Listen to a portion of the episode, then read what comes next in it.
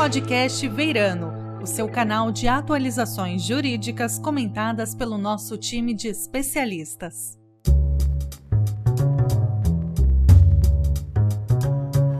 Olá, seja bem-vindo ao podcast Veirano. Meu nome é Matheus Aimoré Carreteiro, sou sócio da área de resolução de conflitos do Veirano e falaremos hoje sobre resolução alternativa de conflitos em tempos de Covid-19, desafios e tendências. Participarão dessa conversa meu sócio Ricardo Gama e nossa associada Priscila Villanova Oliveira, ambos com muitos anos de experiência em resolução de disputas em geral, incluindo arbitragem e mediação. Nossa convidada especial é a Patrícia Ferraz, conselheira do Escritório de São Paulo da Corte Internacional de Arbitragem da Câmara de Comércio Internacional, a CCI. Ela é especialista em Direito Empresarial pela GV Law, possui LLM em Business Law por Berkeley e é mestre em Direito Civil pela USP ou seja, super qualificada para ser a nossa convidada especial e falar um pouco mais sobre é, resolução alternativa de conflitos. É, olá, pessoal, tudo bem com vocês? Oi, Matheus, tudo bem? Um prazer estar aqui com vocês hoje. Muito obrigada pelo convite. Obrigado. Boa tarde, Matheus. Olá, gente, tudo bem? Um prazer estar aqui com vocês, especial com a Patrícia, que foi inclusive mentora já no programa do Clube de Arbitragem Espanhol. Então, muito bom para vocês.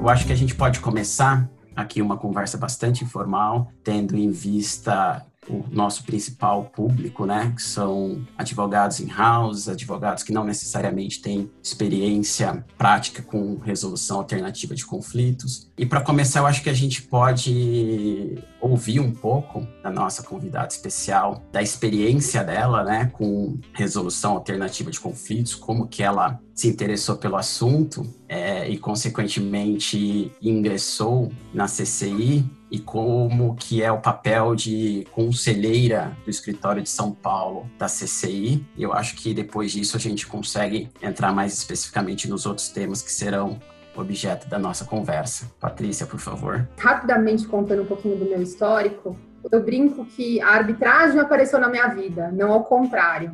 É, eu trabalhava no escritório, numa boutique, que era o Mendes Advogados, é o Mendes Advogados até hoje, e o advogado com quem eu trabalhava é, começou a, a se interessar para atuar como árbitro. E como eu trabalhava com ele, segui os passos e comecei a ser secretária do Tribunal Arbitral. Uh, foram cinco anos como secretária do Tribunal Arbitral, diversas arbitragens. E aí eu comecei a fazer um curso da CCI é, de explicação uh, de como funciona né, para você se tornar árbitro, que é o Academy. Uh, comecei esse curso em 2016. Conheci uh, a Ana Serri Moura, que hoje é secretária adjunta da CCI, da corte da CCI, e logo em seguida uh, me, me, informaram que o escritório da CCI ia abrir aqui em São Paulo. Eu tenho uma coisa é, que eu não tenho uma vontade de ser árbitra. Eu gostava muito dessa parte mais administrativa, de tocar é, o dia a dia da arbitragem. E numas, em algumas conversas acabou surgindo essa possibilidade. Comecei uh, na CCI uh, junto com o escritório de São Paulo, entrei junto, isso foi em outubro de 2017. Comecei como conselheira adjunta, na época o conselheiro era o Gustavo Scheffer, é um grande amigo. Uh, e depois que ele saiu, ele voltou para a advocacia privada, eu acabei assumindo como conselheira da equipe. E, e aqui estou, há quase três anos. Muito legal. E, e, e, como conselheira, como que é o seu dia a dia? Quais são suas responsabilidades, só para o nosso ouvinte conseguir entender um pouco melhor esse papel? A conselheira, eu acho que ela junta dois, uh, dois, duas funções, dois papéis ao mesmo tempo. A gente, eu cuido hoje uh, da minha equipe. A equipe hoje é formada por cinco pessoas aqui em São Paulo. E a gente toca o dia a dia das arbitragens. Então, tem um lado jurídico, onde a gente tem toda a parte de análise da, do procedimento, todas as cartas que vocês recebem uh, da gente, uh, tudo que a corte precisa, né, que é o órgão que, que toma as deliberações uh, na corte da CCI, enquanto o tribunal não está constituído, e aqui eu gosto de fazer uma ênfase, né, que a corte da CCI, ela nunca vai entrar no mérito, ela nunca vai entrar no mérito do caso, da arbitragem. Esse mérito sempre vai ser decidido pelo tribunal. Mas há algumas situações onde a corte tem que tomar decisões. E nós, como secretaria, damos esse suporte. Então, tem esse lado jurídico. Mas também tem o lado administrativo. Então, nós somos aqui um escritório, é uma, uma empresa, tem funcionários, tem toda a parte do dia a dia uh, de, de qualquer empresa, de qualquer escritório normal. E nós fazemos também o lado de eventos, então eventos que nós uh, organizamos aqui uh, no Brasil e na América Latina, e também alguns uh, trainings que são mais focados em em questões pontuais envolvendo a arbitragem CCI. É bem movimentado, eu diria. Bacana. E agora entrando já um pouco mais no, no tópico da nossa conversa aqui sobre desafios e tendências, é a CCI, obviamente, instituição arbitral com maior relevo internacional, com maior destaque para disputas internacionais. Estamos numa época aí de pandemia, né? E que traz, obviamente, desafios e tendências relacionadas ao uso de arbitragem, mediação como métodos de resolução alternativo de conflito. E, obviamente, que você já deve estar tá sentindo aí os impactos da pandemia e desse novo cenário que estamos vivendo pelo lado da CCI. O que, que você já viu de diferente? Como que as disputas já começaram a chegar na CCI relacionadas à Covid-19? Ainda não? Como que vocês estão se antecipando a isso? Conta um pouquinho para a gente dessa experiência como CCI no que diz respeito à pandemia, por favor? Ah, é um período muito difícil, né? Acho que todo mundo está vivendo. É, nós da CCI, a gente começou a viver é, a pandemia, né, a, o Covid, é, a partir de janeiro, porque nós temos hoje alguns times fora, a nossa sede fica em Paris, nós temos escritório em Singapura, em Hong Kong, em Nova York e aqui no Brasil, em São Paulo. E ah, desde janeiro, os times né, de, das equipes de Singapura e Hong Kong começaram a trabalhar de casa. E logo depois é, o escritório, as equipes de Paris e depois Nova York, por último, nós aqui em São Paulo. Então, desde janeiro, nós começamos a lidar com esse dia a dia de primeiro administrar todos os, os casos à distância, ou seja, não estava todo mundo junto no escritório. Então, a tecnologia é, que já era muito utilizada na CCI passou a ser fundamental. E a gente começou a ver as primeiras experiências de algumas audiências virtuais que começaram a ser necessárias. E percebemos que havia um maior do que o previsto uh, para a gente trabalhar à distância, em home office, e foi criado um grupo na, dentro da CCI com diferentes pessoas para elaboração de uma nota de medidas de mitigação dos efeitos do Covid.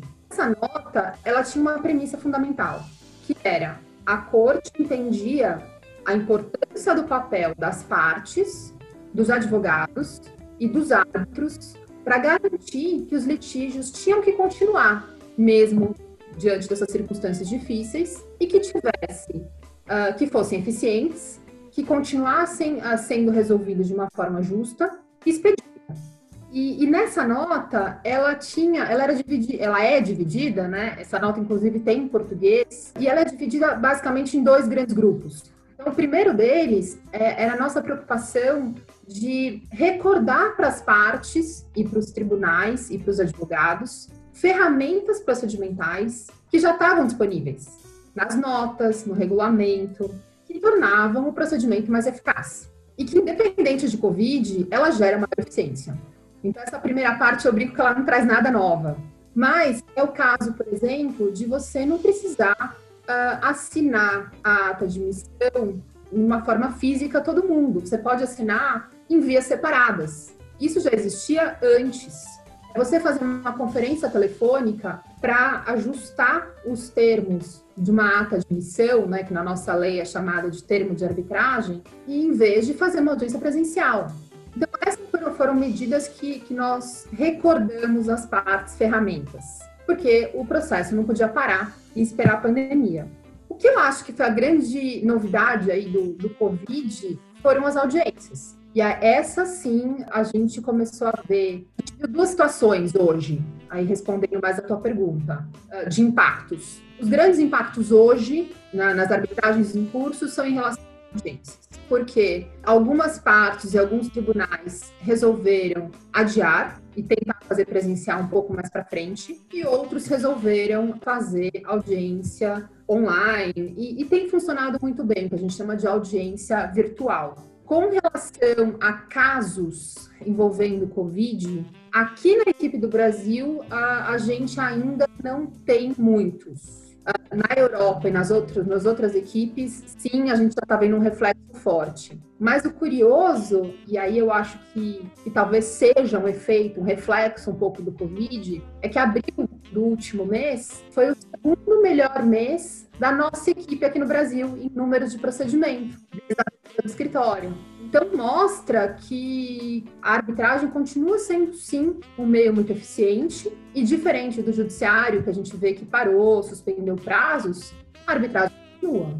Entendi, muito legal. O Ricardo Gama, você quer complementar, talvez, sobre a perspectiva do advogado é, diante desse mesmo cenário, como que está sendo visto? É, obrigado, Matheus. Eu, enfim, eu concordo com a Patrícia que eu acho que o, a audiência, de fato, é que traz, é, a audiência de mérito é que traz a grande novidade, né? Eu acho que as partes já, já estavam acostumadas a assinar os termos de arbitragem, né, as atas de missão, depois de um call, enfim, é, ligações telefônicas. Assim, eu falo por mim mesmo já há muitos anos que eu não tenho uma audiência presencial para assinar um termo de arbitragem. Todos os últimos que eu fiz foram sempre via call é, e eu acho que isso vai continuar sendo, e eu acho, espero até que aumente, que a gente não realmente não precise mais de audiência presencial para assinatura do termo, para discussão do termo. As audiências de mérito eu acho que são um desafio, especialmente por conta de confidencialidade, de segurança da informação. A gente conversava aqui um pouco antes de começar o podcast, né, de, de, de hackers invadindo aí reuniões virtuais. Então, acho que isso é, é um desafio realmente bem grande e, obviamente, para a preparação dos advogados também, que muda, né? Contato com os árbitros, com as testemunhas, no ambiente virtual, muda. Então, eu acho que vai ser uma adaptação. A gente está começando a viver isso, né? É, semana passada nós tivemos a primeira audiência aqui virtual, num caso nosso. Foi uma boa experiência, mas eu acho que, que ainda precisamos de alguns ajustes para que isso funcione plenamente. E aí eu, enfim, até voltando um pouco aqui para Patrícia, eu vejo essa questão bastante relevante nas audiências, na, nos casos expedidos, né? nos casos de menor valor. Eu acho. Você acha, Patrícia, que nesses casos essa audiência virtual possa se tornar até mesmo a regra? Porque aí sim, eu acho que talvez faça sentido, bastante sentido até, já que os valores envolvidos são menores, né? a complexidade do caso, em princípio, também menor. Você acha que, na sua visão, a CCI vai, vai experimentar, ou mesmo até vai sugerir audiências virtuais para esses casos? Eu acredito que sim. Uh, e aí eu vou um pouco além. Eu acho que mesmo para as arbitragens que não sejam expedidas, né, que a gente chama de regular, talvez você não precise daqueles cinco dias presenciais talvez você possa fazer alguma, algumas partes uh, da, da, audiência virtuais e, e algumas questões uh, que sejam mais sensíveis, essas sim, que sejam presenciais. Nós tivemos, e, e eu, foi um caso, foi a nossa primeira situação, que é, é um caso, um valor bem relevante, é uma arbitragem bem grande, e que estava tendo uma audiência presencial aqui no Brasil, e foi bem, estava uh, no meio da audiência de mérito, quando foi decretado, quando fechou-se, quando o Trump decretou que queria fechar a, a fronteira. E aí começou um, receio e o tribunal, junto com os, com os advogados, resolveram suspender a arbitragem e continuar virtualmente na semana seguinte. Eram mais de 100 pessoas participando da audiência, uma audiência virtual. E os feedbacks que a gente teve foram muito positivos. Então, é, respondendo a tua pergunta, eu acho que para arbitragem expedita, ao não ter ao, é, uma questão, uma fase de instrução longa, mas eu posso ter um dia de audiência mais pontual, eu acho que é uma alternativa, sim, é, mais barata e mais eficiente, como é a ideia da arbitragem expedita. Eu achei muito interessante o que a Patrícia comentou sobre as notas da CCI sobre a mitigação de danos em razão do cenário da pandemia, né? A gente viu essas notas e a CCI, como sempre, muito rápida e eficaz né, em emitir tanto notas, recomendações e resgatar, como ela mesma disse, algumas ferramentas que já são disponíveis para as arbitragens regulares, mesmo fora do, do contexto de Covid, justamente para não deixar de lado essa eficiência e não atrasar os procedimentos que a gente já tem em curso. Eu lembro de assistir a própria Ana Serri Moura falando um pouco dessas notas e comentar como a Patrícia também contou que o próprio regulamento da CCI ali, por exemplo, no artigo 22, quando fala da condução das arbitragens já dá ao árbitro a possibilidade de adotar todas as medidas que ele entende apropriadas para garantir a condução de uma forma expedita e eficiente com relação aos custos. E eu acho que esse novo contexto que a gente vive hoje é, talvez possa nos ajudar a resgatar e utilizá-lo. É, prestar um pouco mais de atenção a essas possibilidades. Então, seja bifurcação de procedimento, seja a possibilidade de, de antecipar um assunto por meio de sentença parcial, trazer muito para o pro protagonismo das partes nesse ponto, né? Eu acho que é muito importante, assim. Às vezes a gente pensa muito no tribunal arbitral e é importante lembrar também que, principalmente na arbitragem, né, pensando em autonomia da vontade, as partes podem sim, nesse contexto, sentar, estar numa lista de fatos controvertidos, o que eventualmente pode ser é, conduzido só por meio de documento. Eu achei muito interessante o que a Patrícia comentou sobre, eventualmente, é, fazer uma audiência longa completamente presencial, mas sim um mix entre uma audiência virtual e uma audiência, uma audiência virtual, uma audiência presencial, desculpa. Mas eu acho que a gente precisa também estimular a mudança de cultura, né, dos advogados, é, da gente estimular também para os nossos clientes o uso de uma forma mais eficiente dessas, dessas ferramentas é, do nosso lado, a gente já tem conversado bastante sobre, por exemplo, eventual, a flexibilização do valor da arbitragem expedita. Hoje, salvo engano, é 10 milhões de dólares, né? E, e sem dúvida, acho que ela é uma, uma saída ótima para casos que a gente pode resolver com muita mais rapidez e facilidade. Uma, uma pergunta que eu queria fazer para vocês é, como a gente pensa, pensando exatamente nessas ferramentas alternativas, como a gente pode otimizar o uso da arbitragem expedita ou da arbitragem documental, pensando em medidas de urgência ou no apontamento de um árbitro de emergência também, principalmente nas arbitragens CCI. Como vocês veem a relação e a otimização também ferramenta? Eu confesso que eu, pessoalmente, sou uma defensora ah, da, da, arbitragem expedita, mesmo antes do Covid. Agora, então, eu, eu entendo que ela é fundamental para as empresas, para que elas possam resolver um, um conflito de uma forma eficiente e mais barata. Só para pro, os ouvintes, uh, vou fazer rapidamente aqui o que, que é essa arbitragem expedita que a gente está falando. Sim, é, por favor. Obrigada. A arbitragem expedita, é, eu brinco que é o pequenas causas da arbitragem, porque é um processo que ele se encerra em seis meses, então ele tem uma curta duração.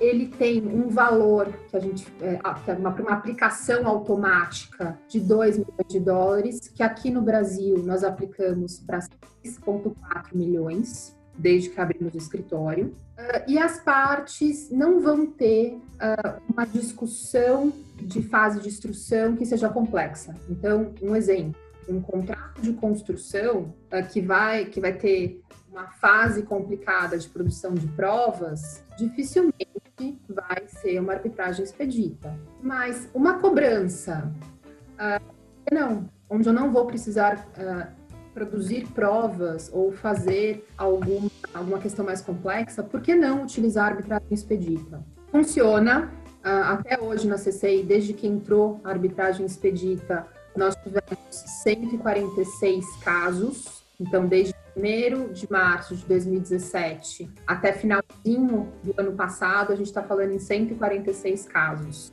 sendo que 55 deles foram encerrados por acordo das partes por aplicação é, automática. Então, o valor era até 2 milhões de dólares e anos depois, em 2017, quando foi criado é, esse procedimento expedito. Aqui no Brasil, desde a abertura do escritório, é, em 2017, outubro de 2017, nós só tivemos três casos de arbitragem expedita. É, dois que estão em curso e um que foi encerrado por acordo das partes.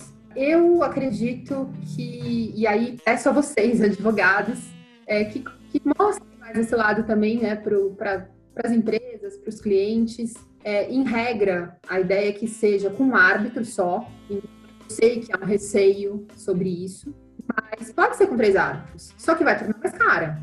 Hoje, uhum. Arbitragem expedita é 30% mais barata do que uma arbitragem normal. Então, é, eu gosto muito de dar exemplos. É, se a gente fala de um valor de uma, uma, um caso que tenha um valor da causa de um milhão, se for uma arbitragem regular, é, eu vou gastar com um árbitro uh, 120 mil e com três árbitros 230 mil. Uma arbitragem expedita nesse mesmo valor, um árbitro só cai de 120 para 75 e com três árbitros vai de 230 para 165. Então, numa época do Covid, numa época que, que tá a economia é muito complicada, você ter um procedimento que vai ser eficiente, resolver em seis meses e ainda pagar mais barato, por que não? E, e o valor necessariamente não precisa ser no teto. Se houver acordo das partes, esse valor pode ultrapassar o teto. Caso, que foi mais de 50, 50 milhões de dólares, que não era complexo.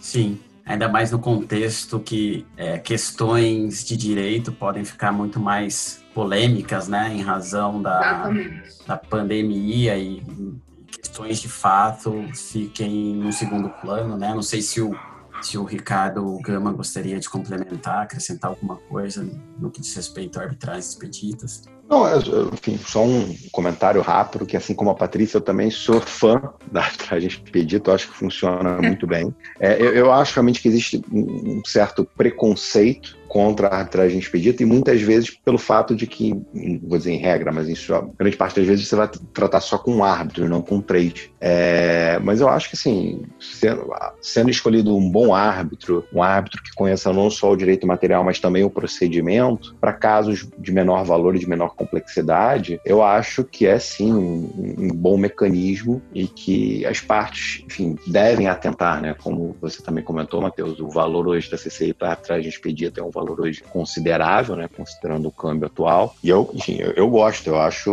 eu já tive experiência com a arbitragem expedita e funcionou super bem. Então, eu acho que, que, sem dúvida nenhuma é sim um procedimento que as partes deveriam prestar mais atenção a essa possibilidade, né? Especialmente por conta de tantas críticas que a gente vê aos custos da arbitragem, né, vis-à-vis o valor envolvido na disputa. É um procedimento que ajuda nesse equilíbrio das contas. É, eu acho que no geral é, tudo que é, no, é relativamente novo, né? E tudo que é novo acaba passando por um período de adaptação, conhecimento. Então, acho que cabe, cabe também a nós lembrar e, e, alertar as partes que, de fato, assim, existe um valor que é um valor é, sugerido, mas que, com o acordo das partes, dependendo do procedimento, ele, ele também pode ser sujeito a esse procedimento, né?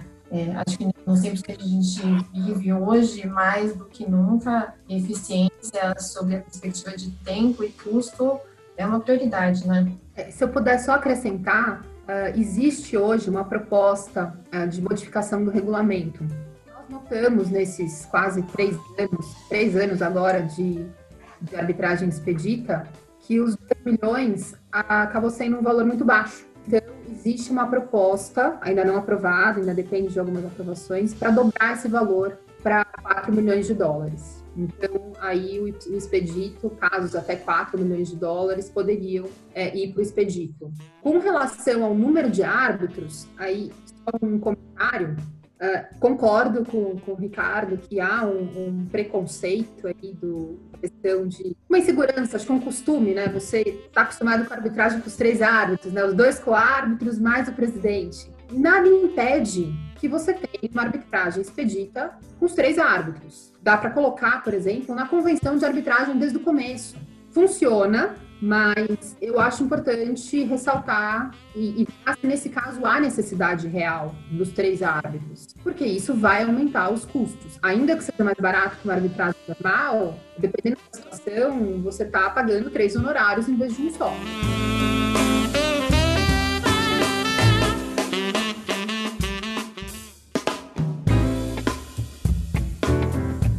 E no que diz respeito ao uso de arbitragem de emergência, que, como sabemos, né, e é importante para os nossos ouvintes também é, acompanharem, a CCI é pioneira, né, no assunto, trazendo regulamentação é, sobre árbitro de emergência. O uso, pelo que a gente acompanha dos relatórios emitidos pela CCI, é, vem crescendo de forma bastante substancial ano após ano. Você acha que no contexto aí de novas disputas advindas vindas da crise é, atual da Covid-19, o uso de, arbitragem de emergência também tende a subir? Ou é algo que ainda não, não temos dados concretos para opinar e avaliar a questão? Obrigada, Matheus. É, com relação à arbitragem uh, do ato de emergência, de fato, é, vem crescendo a cada ano. Eu tenho aqui um número desde 2012, que quando entrou o regulamento, essa possibilidade do árbitro de emergência que substitui é, o, a cautelar, né? Então você consegue uma liminar e, e esse processo tem uma duração máxima de 15 dias. Uh, nós já tivemos de 2012 até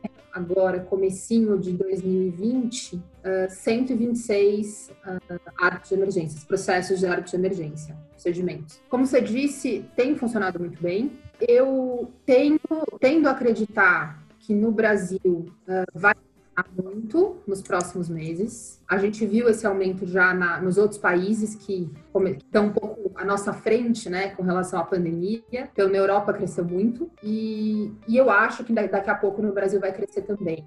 Principalmente porque uh, o judiciário, em alguns países, está uh, com os prazos suspensos, está demorando mais para sair uma medida ou outra cautelar. Então, é uma forma alternativa para uma medida de urgência que é eficaz. Então, é, eu tenho visto bastante. Aqui no Brasil, nós tivemos até hoje três, e curiosamente, dois deles envolvendo a administração pública. E, e aqui contando um caso é, que é público, então eu posso, posso falar. É, o nosso primeiro caso envolvendo a administração pública de arte de emergência, é, a parte da administração pública falava, não, mas eu não quero, eu não quero ter arte de emergência, eu quero ir para o judiciário a minha cláusula fala em poderar, e, e, foi entendido que não, que o poderar você não estava é, excluindo a aplicação do árbitro de emergência. Então, teve o procedimento, e nesse caso a ordem saiu em 11 dias. E eu me lembro depois que essa mesma pessoa da administração pública me ligou e falou: olha, é, retiro tudo que eu disse. Foi um procedimento de 11 dias, onde a gente teve diversas possibilidades de se manifestar, muito mais até que no judiciário.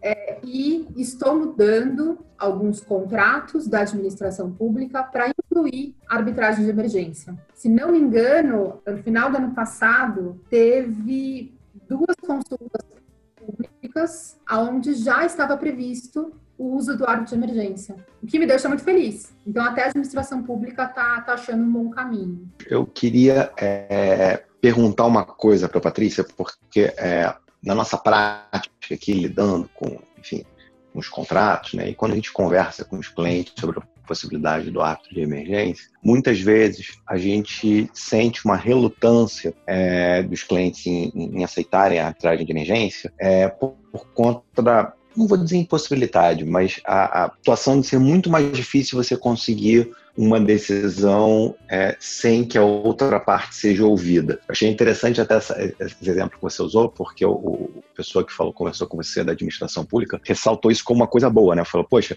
nesses 11 Sim. dias, que é um tempo super é, rápido, né? Eu tive a oportunidade de manifestar muitas vezes. E, e muitas vezes eu, eu, sinto o cliente, dependendo da posição contratual dele, ele está muito preocupado com o contrário, ele está preocupado em conseguir uma decisão rápida sem que o outro lado seja ouvido. Muitas vezes você é o credor da obrigação e você quer ter uma, uma agilidade grande. Então, assim, eu, eu queria ouvir a Patrícia assim, é, como é que você nos ajudaria e para que os nossos ouvintes também é, para que os nossos ouvintes também possam entender um pouco melhor o, o, o benefício, muito embora você não tenha de fato, ou, ou, seja muito mais difícil você ter uma decisão sem que a outra parte seja ouvida, os benefícios de você ir para um, um árbitro de emergência ao invés de recorrer ao judiciário. Se você puder nos ajudar aqui. Vamos lá, vou tentar.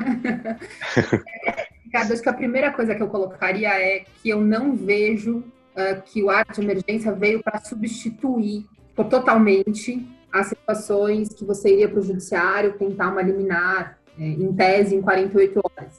Uh, eu acho que o árbitro de emergência uh, é, é para casos um pouco mais complexos, aonde aquele árbitro vai ter que analisar as informações de uma forma mais detalhada, que talvez o juiz, por uma questão eh, de ter uh, muitos processos e de tempo mesmo, não conseguiria. Então, as decisões que eu vejo dos atos de emergência, elas são extremamente fundamentadas. E isso eu acho que dá uma força na hora do cumprimento.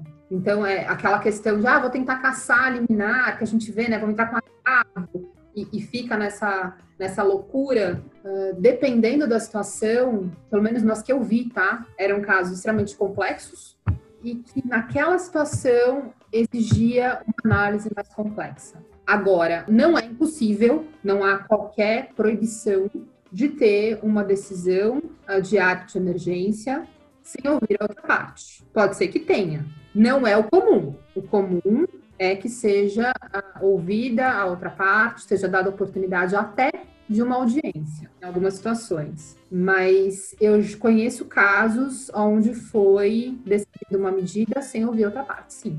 Não sei se eu te ajudei ou se eu piorei.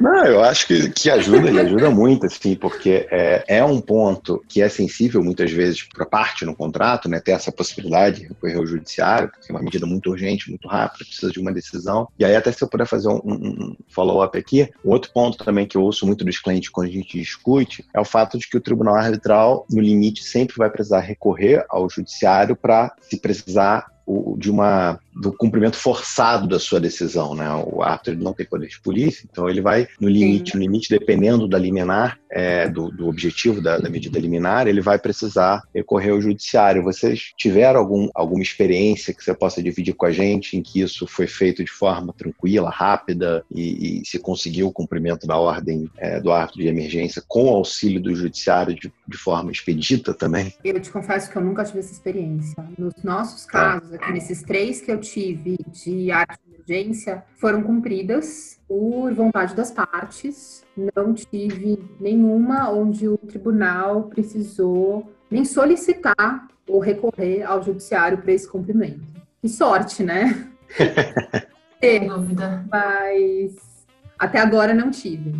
Não, e, e é muito legal é, ouvir e, e, até mesmo a sua a sua ponderação de que a administração pública tem dado abertura e tem é, já alterado contratos e se mostrado disposta a novas possibilidades, né? Assim, isso acho que vale tanto para a arbitragem expedita quanto para o árbitro de emergência. E eu acho que o contexto que a gente vive hoje, sem dúvida, é muito e catastrófico, para dizer o mínimo. Mas eu tenho lido alguns artigos e tenho visto alguns comentaristas, filósofos, cientistas políticos dizendo que, sem dúvida, isso vai trazer e acelerar mudanças que a gente teria no longo prazo para um prazo um pouco mais então, se é que a gente pode ver um pouco o copo meio cheio, assim, nesse cenário tão difícil, que seja para que essas mudanças que trazem eficiência, que diminuem custos e que resolvem as disputas de forma ainda mais eficiente,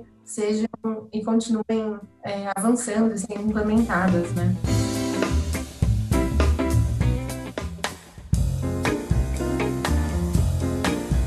Encaminhando aqui para o último tópico, para a gente aproveitar a presença da Patrícia e conseguir é, um pouco mais de informações sobre como a CCI tá, vai lidar né, com esses desafios e tendências dessa fase de pandemia e pós-pandemia, eu queria falar rapidamente de mediação, que a CCI é muito conhecida por ser líder em arbitragens, mas a CCI também possui um regulamento e uma prática bastante interessante de mediação. E há uma tendência que a gente já percebe dos nossos clientes procurar resolver suas questões não só por meio de arbitragem, mas também mediação, e a gente tem a impressão que o cenário atual vai incentivar isso ainda mais. É, eu queria saber um pouco da, da Patrícia e depois eu acho que o, o Gama pode também fazer observações a esse respeito e a Priscila também. Esse cenário atual que estamos vivendo e o uso, o aumento no uso da mediação empresarial, para a gente já fazer o encerramento aqui da nossa conversa. Obrigada, Matheus. Eu acho que agora é o grande momento da mediação chegou o momento da mediação. E, e, não acho que só da mediação, eu acho que da negociação e também da arbitragem expedita. Eu diria que, que esses três, essas três formas de resolução de disputa, é, no momento que nós estamos vivendo, vão ser fundamentais. E a mediação aqui uh, no Brasil, pelo menos uh, envolvendo partes brasileiras, ainda é, é muito reduzida. Então, uh, você tem possibilidade, de evitar é, um litígio muito maior se você começar uma mediação. E não necessariamente precisa estar previsto no contrato. Você pode simplesmente sentar e ter uma proposta de mediação. Uh, acho que é a bola da vez, sim. Concordo com você. Acho que é, vocês têm, aí é, com, com, os clientes realmente um, uma missão de, de colocar como possibilidade a mediação, é, a negociação e a própria arbitragem expedita. E, assim, gostaria que os números fossem muito maiores já. Infelizmente não são. No ano de 2018, por exemplo, a gente teve um total de 100 mediações só. Para comparar esse número o número de arbitragens que nós temos por ano é muito pequeno. No ano de 2019, nós tivemos mais de 800 arbitragens novas. E mediações, você está falando de 100, 102 no caso de 2019. Então a diferença é muito grande ainda. Espero que para o próximo ano isso, isso cresça. Eu acho que a, a mediação tem tudo para crescer e é extremamente eficaz uh, para algumas situações, sim. Cama? Bom, é, já que a gente já está caminhando para o final, eu já vou começar agradecendo demais a Patrícia aí pelo, pelo tempo, pelos esclarecimentos. Acho que foi ótimo. É, eu acho que eu fiz mais perguntas do que o Matheus, então me sinto na obrigação de de, de fazer esse agradecimento especial aqui. E com relação à mediação, eu sou um entusiasta. Eu acho, assim, eu, eu vejo uma taxa de sucesso altíssima na, nas mediações. Eu, eu procuro, sempre que eu entendo que a mediação é de fato o caminho para aquele caso específico, eu procuro estimular os clientes a, a, adotarem a mediação. Eu acho que, muito embora seja um mercado novo no Brasil, nós já temos mediadores muito bons aqui, pessoas que estão, que vêm estudando estudando já há anos o assunto, pessoas que já têm boa experiência prática, inclusive, e, e, e, e, que podem, de fato, ajudar muitas partes nessa solução consensual e antes mesmo, às vezes até durante o, o procedimento. Então, é até curioso aí esse, esse, esse, índice baixo de mediações na ICC, mas uma reflexão que eu trago é que, assim, para mediação, talvez a Câmara não seja tão importante, tão importante quanto para um procedimento de arbitragem, né? Então, né? então talvez eu, eu, acho que a mediação, vamos chamar assim, a DOC, é, seja mais a regra do que a, a mediação com, com, uma instituição, porque eu acho que a mediação tem um procedimento mais flexível por natureza e, e, que você não precise tanto do auxílio da Câmara, muito embora, obviamente, você ter um, uma instituição que te ajude nesse, nesse processo é sempre bom. Mas talvez essa seja uma das justificativas aí para vocês não verem um, um, crescimento tão grande quanto nos procedimentos de arbitragem, né? Sim, faz todo sentido e eu acho que a mesma se aplica para o dispute board que nós não administramos dispute board, apesar da gente ter um regulamento. Então, a gente acaba não tendo as estatísticas, porque ou isso fica entre as partes e não dá problema e, e o contrato segue, ou a, a, gente só fica sabendo quando posteriormente vem uma arbitragem. Então, é, o mesmo se aplica, na minha opinião. Muito interessante. Priscila, você quer fazer algum comentário sobre mediação para a gente já encaminhar para o encerramento da nossa conversa? Não, claro. É, na linha do Gama também, aproveitando que a gente está encerrando, eu queria agradecer vocês pela conversa, queria agradecer especialmente pela Patrícia, tenho um carinho enorme por ela. Conheceu por meio, como eu comentei, da, da mentoria do Clube Espanhol e, e desde então a gente tem um contato próximo e, e muito agradável. A Patrícia, inclusive, me ajudou muito nos últimos tempos. Ela tem desde 17, 16, talvez, Patrícia? 17, não, 17. Foi quando 17, eu... né? Verdade. Sim. E a tomar decisões acadêmicas, profissionais, então eu sou muito grata por tudo isso. É, sobre, voltando um pouquinho no tópico da mediação, acho que eu, eu concordo com absolutamente todos os comentários aqui. Eu é mesmo a bola da vez, assim. E pensando uma otimista por natureza, que talvez eu seja, eu espero que a gente consiga, nesse contexto todo, é, fomentar essa cultura da mediação e da colaboração e, mudar um pouco o foco para aquele litígio clássico, em que as partes são ultra combativas para um caminho que a gente consiga mútuos esforços para maior eficiência. Acho que tinha a gente tem, inclusive, não só pensando na mediação ad hoc ou na mediação em uma Câmara privada, mas a gente tem visto iniciativas também do Poder Legislativo, é, tanto na, na, mediação quanto na, na negociação, né? A gente estava comentando ontem sobre o projeto de lei que está agora no Senado, que é o projeto 1397, que fala de medidas emergenciais para prevenir a crise, e ele dá um destaque para uma negociação preventiva como um procedimento de jurisdição voluntária. Eu acho que, principalmente nesse contexto de crise, a negociação e a mediação se mostram saídas muito eficientes, assim, muito necessárias. O, acho que também sobre o aspecto de processos judiciais, o Tribunal, o TJ de São Paulo é, tem uma resolução recente já fixando a remuneração dos mediadores. Então, eu estou vendo esforços de todos os lados para fomentar essa, essa alternativa, né? E, assim como Gama, também sou uma entusiasta. Eu acho que ela pode, pode nos trazer soluções rápidas e, e baratas, assim. Então, estou em linha com tudo o que vocês falaram. Que ótimo, muito interessante.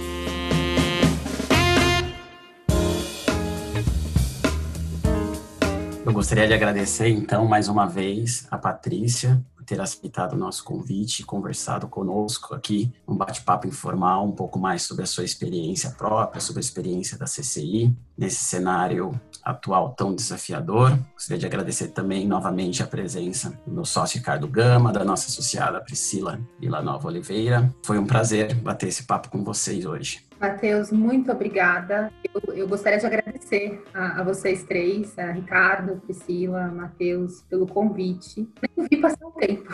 Foi o bate-papo. É, espero que tenha sido prazeroso e, e eficiente, que a gente tenha trazido coisas que sejam boas para os ouvintes, que ajudem. Se tiverem qualquer dúvida ou se a gente puder ajudar em qualquer coisa, conte conosco aqui na CCI. Estar muito feliz de ajudar. Obrigado. Você acabou de ouvir o podcast Veirano. Para obter informações atualizadas sobre temas jurídicos relevantes, acesse o nosso site veirano.com.br. Obrigado.